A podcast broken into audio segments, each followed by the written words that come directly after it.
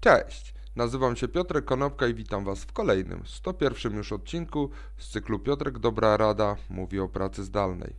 Dzisiaj powiem kilka słów na temat trzech rzeczy, które są związane pośrednio z pracą zdalną, ale bardzo mocno są y, skorelowane z tym, że w domu spędzamy nie tylko czas wolny, ale siedzimy dłużej, ponieważ stąd także pracujemy. Po pierwsze, telemedycyna. Dawniej to telemedycyna to był luksus dostępny właściwie dla niektórych i tylko w niektórych miejscach. Obecnie jest to usługa, o której można powiedzieć, że to jest typowy must have do tego, żeby każda placówka medyczna taką usługę świadczyła. Pacjenci bardzo sobie chwalą możliwość skorzystania z porady telemedycyny. Zgodnie z tym, co czasami mówią lekarze, 90% sukcesu w leczeniu to, jest, to są dane historyczne, a tylko 10% to jest wywiad i badanie, także udzielanie porad telemedycznych nie jest związane e, bardzo mocno z koniecznością fizycznego przebywania pacjenta i lekarza w jednym pomieszczeniu. Oczywiście niektórych rzeczy nie da się uniknąć, jak na przykład nie wiem, rezonansu magnetycznego czy prześwietlenia RTG, chociaż przenośne zarówno e, rezonanse, jak i aparaty rentgenowskie na pewno istnieją i można by było z nich korzystać. Jednak w dużej mierze pacjenci poprzez rozmowę na telekonferencji, na wideokonferencji rozmawiają z lekarzem na temat tego, co im dolega i lekarz wydaje diagnozę. Co to powoduje? Powoduje to przede wszystkim szybsze diagnozowanie, szybsze leczenie, e, większy dostęp do usług medycznych y, od osób, które mieszkają trochę dalej od y, dużych miast, które mieszkają na obszarach wiejskich to również może redukować stres pacjenta związany zarówno z samym badaniem, jak i z możliwością zarażenia się koronawirusem, jeżeli chodzi o dzisiaj.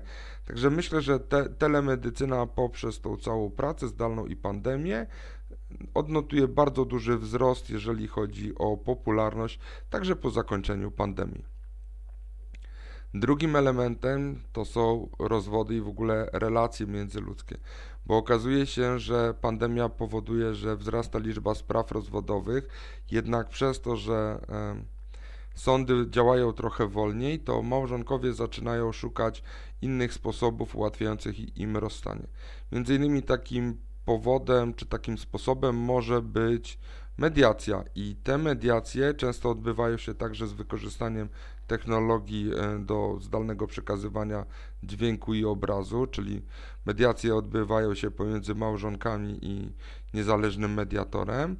W Białymstoku padło nawet takie porównanie, że jak do niedawna mediacja to była jedna na miesiąc, to teraz tygodniowo tych mediacji pojawia się e, powyżej 10, czyli oznacza to 40-krotny e, wzrost liczby mediacji.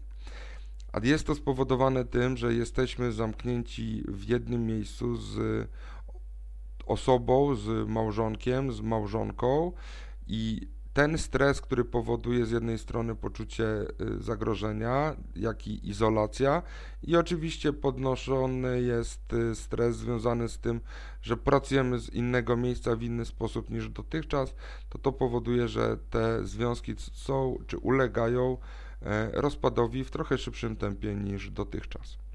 Ale co jest dobre, pamiętajcie, że w Nowym Jorku od marca do maja, czyli w okresie największego uderzenia pan, e, pandemii w Nowym Jorku, tam w tamtym momencie można było zawierać śluby przy wykorzystaniu Zooma. Czyli nie tylko rozwody możemy y, wspierać od strony onlineowej, ale także tą technologię onlineową możemy wykorzystać do zawierania nowych małżeństw. Czyli jak widzicie idziemy z czasem, z postępem, z osiągnięciami.